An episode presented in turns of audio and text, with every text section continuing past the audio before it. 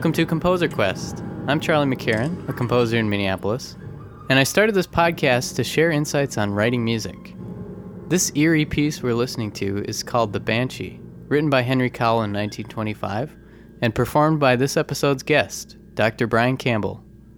Brian is my former music theory professor at the College of St. Benedict and St. John's University, and he's the one who first introduced me to a lot of modern art music this episode is a little bit of a who's who in 20th century art music. We mention a lot of composers like Ligeti, Messiaen, Xenakis, Tymoczko, Takemitsu, basically everyone whose names are very hard to pronounce and even harder to spell. They're worth checking out though, so just search for this episode on composerquest.com and I'll have links to all these composers.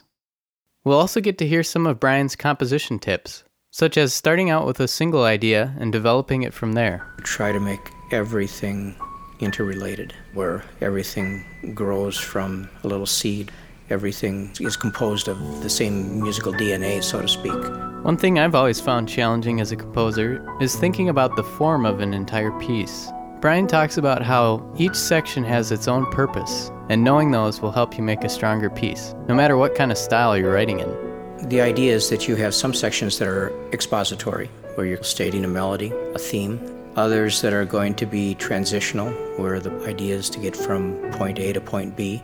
If you know what you want the section to do, it's a lot easier to write something that's going to work the way you want it to. We'll also get to hear a few of Brian's own compositions, which he based on Emily Dickinson poems.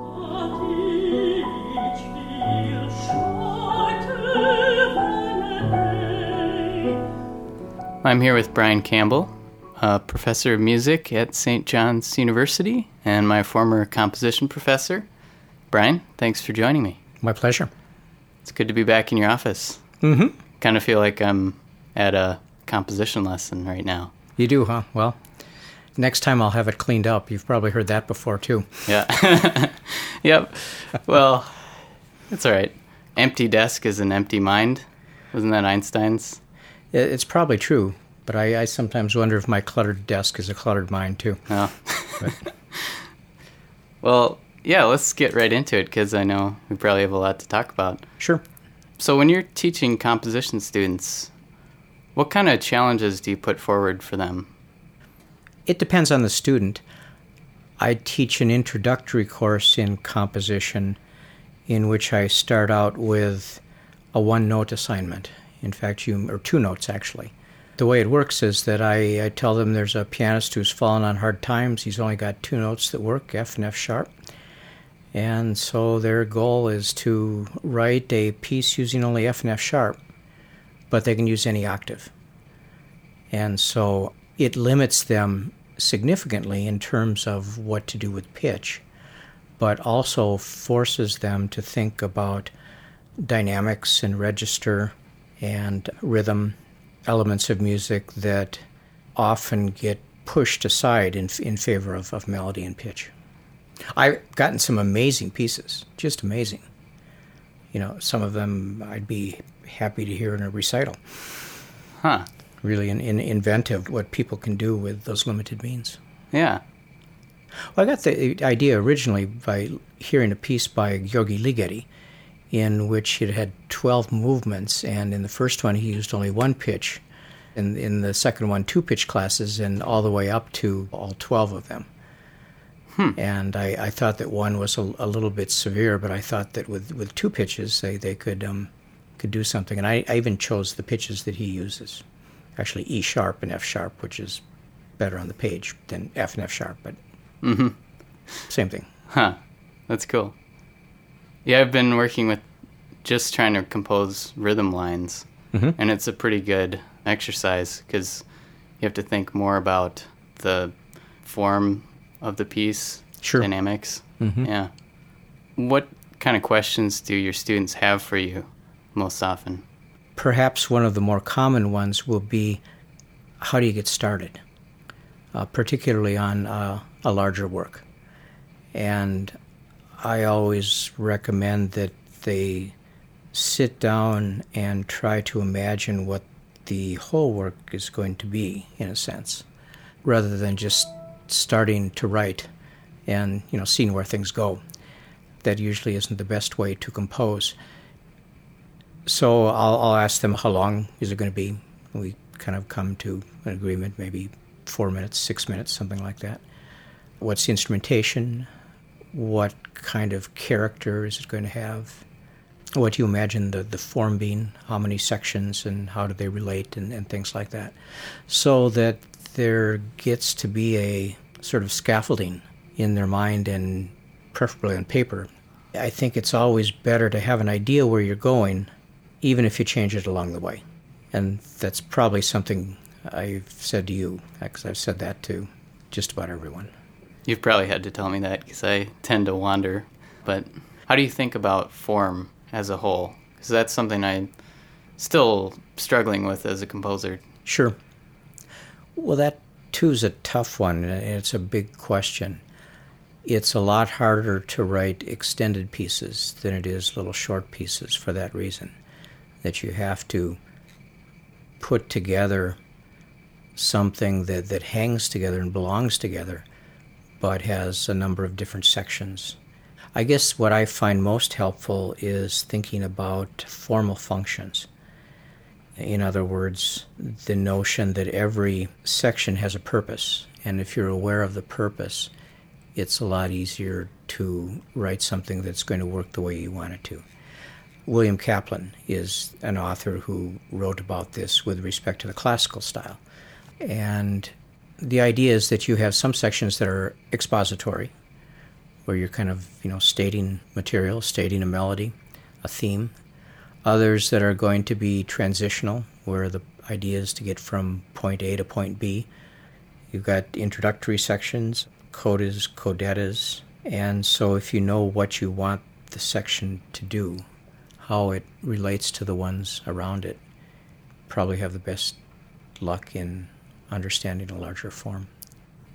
With me, and I don't really consider myself a composer, as you know, I'm really trained as a theorist, but I've, I've written some things recently, and for me, I always seem to find my way into a piece with a single idea. You know, it might be a chord, it might be a texture, a motive, but it's it's kind of like I get that, I like it, and things begin to unfold. Yeah, I've noticed that with your pieces are really focused, and I like that about them. I guess that's something that I've learned from composers of the past and which I really admire, which is to try to make everything interrelated. The idea of the organic metaphor where everything grows from a little seed or everything is, is composed of the same musical DNA, so to speak.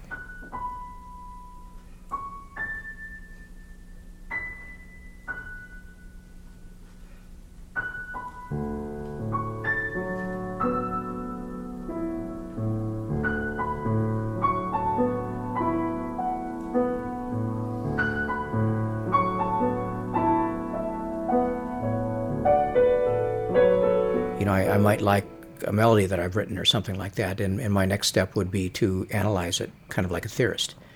You know, what kind of motives am I using? Um, how can I reuse some of this? What would it sound like upside down? You know, by doing that, I get ideas from the ideas and create the illusion that it's all kind of springing from the same DNA, at least if I'm successful. Mm-hmm. I always remember you talking about Messiaen as having kind of he builds these languages with every piece, and each part is Well- part of this language. Yeah, w- with him, it's really a single language that he used pretty much throughout his career. Oh, A single language with modes, six modes of limited transposition, as, as he puts it. And his harmonic language is really quite unique. You can usually tell within a bar or two that it's Messiaen, just like you can usually tell within a bar or two that it's Beethoven. is there a quick way to explain his modal composing for someone who's Yeah, a little bit. Um, his modes of limited transposition are called that because if you transpose them up, say, a half step, and kind of keep doing that, within a very short amount of time, you'll end up with exactly the same notes. For example, the whole tone scale, I believe, is one of his modes of limited transposition, not one that he uses a lot, but it would certainly fit the bill in that you transpose the whole tone scale up half a step and you've got a new scale. Transpose it up another half step and you've got the very same notes you began with. You're just starting on a different one. And so all his scales work that way. And probably the one that he uses most is the octatonic scale, alternating half and whole steps. So, symmetry is a big part of what he does, and he'll do that with rhythms too. He has a fugue in a piano piece, for example, that is exactly the same backwards as forwards. There are a lot of times where he'll have rhythms which are palindromes. You play them back to front, and they sound exactly the same as front to back. And for him, that's symbolic of the sort of mystery of God, a sort of impossibility that's made manifest by having this symmetry so that he can only do so much with it. He was a mystical Catholic, and you can't really deal too much with Messiaen without, you know, acknowledging that and, and dealing with it. Hmm. Maybe that's a problem for some people that makes his music less accessible for me, even though I'm not religious, I don't find it that way. I just put myself in that frame of mind and find it just wonderful. How do you think composers can balance mathematical, methodical composing, like Messiaen style, with instinctive composing? That's maybe more emotional. Well, that's a good question. There have certainly been in the 20th century a lot of composers who have used kind of pre compositional structures that are mathematical in, in some way or another. And I, I think the best ones are able to say what they want to say in the sounds through the model that they set up. One composer that occurs to me there would be Iannis Xenakis. I mean, he was very mathematical about a lot of his compositions. And I find his music, a lot of it anyway, just just gripping. Very emotional, in fact. It's not at all cold mathematical music, as one might think of something that is mathematically conceived.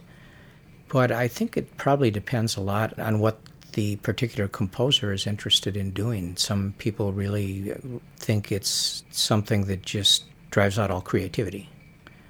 And I don't think it either guarantees a good piece or necessarily creates an uncreative piece. Sure. Well, yeah, one thing I'm working on is kind of trying to set up a system that would randomly generate music in a way, but still have rules to follow mm-hmm. within the randomness. What advice would you say for someone who wants to try adding elements of chance into their music? How do you keep it interesting to the listener? Well, that's a good question. I don't use chance in any of the pieces that I've written thus far, anyway. And I would only think about using it to some extent. I've taught things about Cage quite a bit in my classes, as you probably remember. And I find his mind just to be unbelievably inventive. And in some ways, I really admire the man.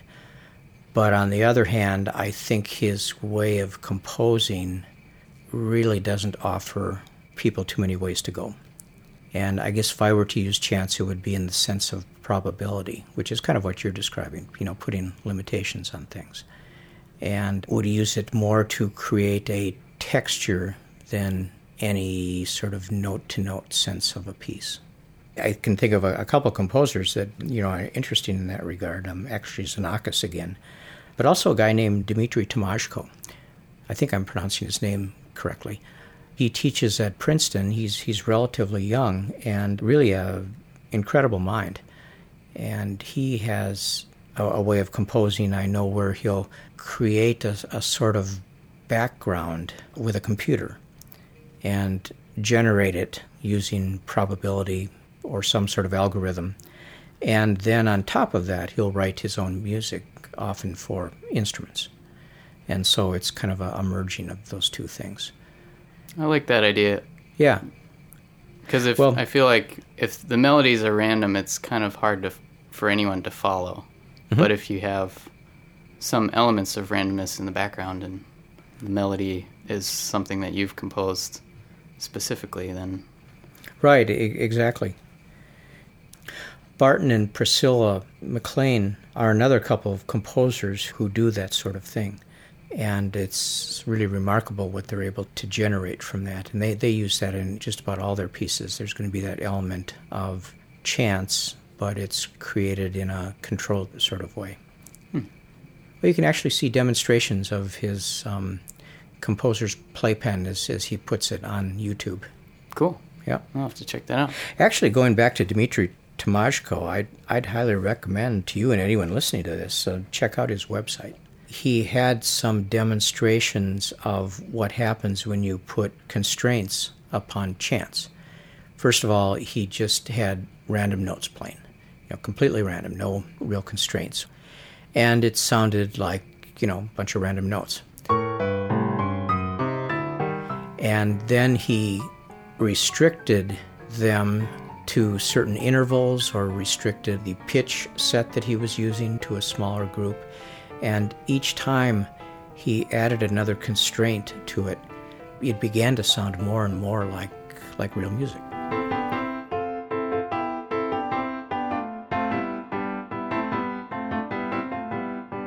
It was really fascinating the way those constraints are apparently part of what we do in, in just about any style. They're, they're going to be constraints. That's cool. That's a little bit like what I've been working on actually, but I just have no idea what uh, instructions I would put into this robot composer to tell it where the melody should Right. go exactly. But I mean, if, there's if I were to do something like that, I wouldn't use a melody in, in the traditional sense. what are some tips you would have for students writing melodies? Melodies, sing them. A melody is something that's intended to be sung. And if you can sing it and it sounds good, it probably is good. You know, there are things you can say about melodies. They'll often have a single high point and, you know, all that kind of stuff. But it really depends on what the function of the melody is. Maybe we could talk a little bit about your own composing. Mhm. You've been working on kind of a song cycle.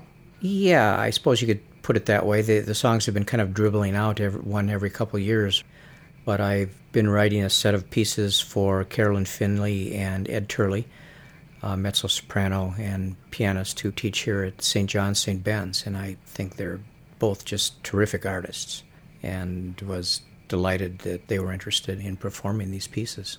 With your songs, do you take existing poems for those? Yeah, for those I've used um, poems by Emily Dickinson, who I think is just a great poet. Great poet.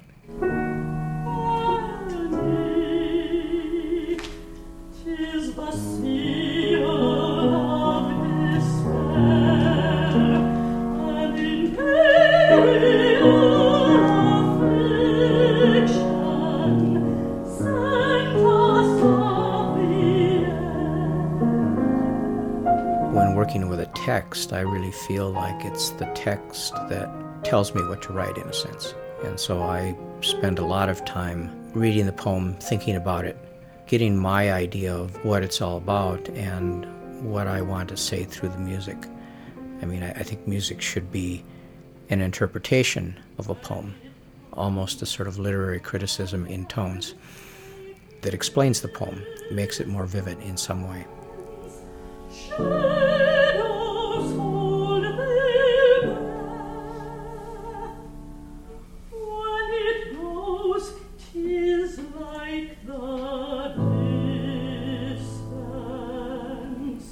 I really don't understand at all the way that a lot of pop musicians will work, where they'll write the music first and then you know come up with lyrics that will go along with it. I could never work that way. But That's um, that's me. That's my style. yeah, well, I've had students that do that too, and there are also some terrific examples of pros out there that do that and do it well. So Well, I like that method though of having the text as what determines the music. I like that. Yeah, I mean, it's it's helpful for one thing. You have something to work with right from the start, rather than having to face that blank white page. hmm I would have to say my music is very different today than I would have thought of it back a few years ago. For a long time, I was kind of a unreconstructed modernist. what does that mean? Well, in other words, I I took the philosophy of modernism to an extreme, to the point that I, at one point, didn't really think it was probably a good idea to write tonal music because that had already been done. And my students really are the ones who taught me that that wasn't the case. Most of the students that I've taught have been interested in writing tonal music and had never really thought of doing anything else. And I guess in teaching them long enough, I realized and kind of caught up with the times a, a little bit that that's an option. And when I write tonal music, I really feel that it's more my music than when I have tried to write with some of the more modernist techniques. In fact, I think one of the reasons I didn't pursue composition years ago is that while I wanted to make music that sounded like Elliott Carter, if I tried, I knew I wasn't really in control of the sounds, and I didn't feel like it was authentic. Yeah. I still I think it's really good that you did kind of push the avant-garde side of music in our composition classes. I don't as much anymore, Oh, and, and maybe I should, but I've gotten away from that a, a little bit. Hmm. well, the stuff you were exposing us to, John Oh. Cage and Mhm. um, minimalist composers, Steve Reich. Mhm. That stuff really had an impression on me. Good, good. Well, I still make sure that all the students that, that come through my theory class get a dose of that. I'm not sure that I do anything with chance or probability in a composition class, but I talk about it in theory. You were saying you have a project in mind that you are going to be composing possibly in the future here. I've had this idea actually for a long time about writing a piece that is very quiet throughout and that consists of rather long tones and silence as much as sound. I like the idea of something that would be very slow moving, and I, I'm not sure if it will work or not. It won't, in my mind, work as a narrative sort of piece. In other words, one that kind of pulls you along from moment to moment. But I think of it almost more as a sound environment that one could put on late at night. Well, that reminds me of um, I'm taking an online sound design course, Mhm. and the professor's been talking about Japanese aesthetics Yeah. in music, Mhm. and it's just really fascinating because they use space a lot more than we would in Western music, Right. using that negative space and thinking of each individual note as not necessarily connected to the one before it. Ah, yeah, interesting. Well, Takemitsu is a wonderful composer to listen to for that kind of thing. He too is, along with Messiaen, one of my favorite composers. I mean, I, I just love the sounds that he gets. I wouldn't say that the notes are single entities that are unrelated to the others. I, I think usually they're they're almost always related to something. But um, he certainly has a different concept of time in his music. His sense of time seems to be that of inhalation and exhalation. So there's always that, that little bit of space, silence. Ma is Yeah, the that's the- aesthetic concept that is used in Japan. Takemitsu writes about that in his book Confronting Silence. But yeah, I'm, I'm fascinated by that kind of thing too. Yeah.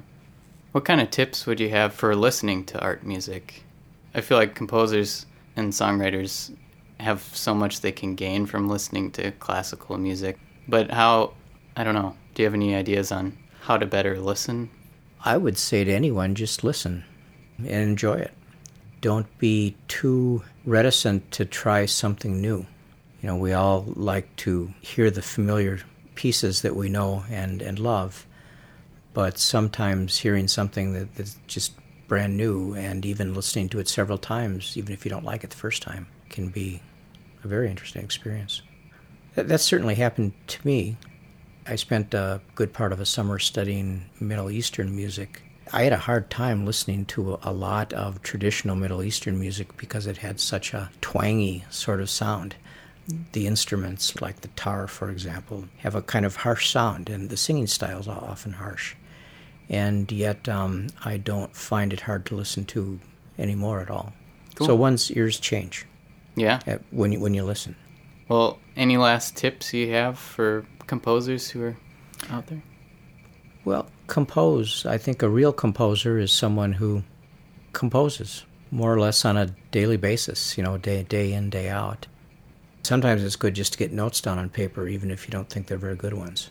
Once you get in that rhythm, your mind can engage in a different way that may be better than the block, which is often found at the beginnings of things. You know, staring at a blank page. Well, it's been great talking to you, Brian. My pleasure. Nice to see you. Yeah. Good luck with your future pieces. Thanks. So that's my talk with Dr. Brian Campbell. A special thanks to composer Dmitri Tymoczko, who was nice enough to let us use the randomized music from his website. Dmitri is doing some amazing things in music theory right now, and he's actually agreed to be interviewed for the show sometime in March. In the meantime, you can check out his book, A Geometry of Music, or his album, Beat Therapy. He also has another album coming out soon called Crackpot Hymnal. I'll have links to all his stuff at composerquest.com. Thanks for listening to Composer Quest. I'll leave you with another piece by Brian Campbell, based on the Emily Dickinson poem, Because I Could Not Stop for Death.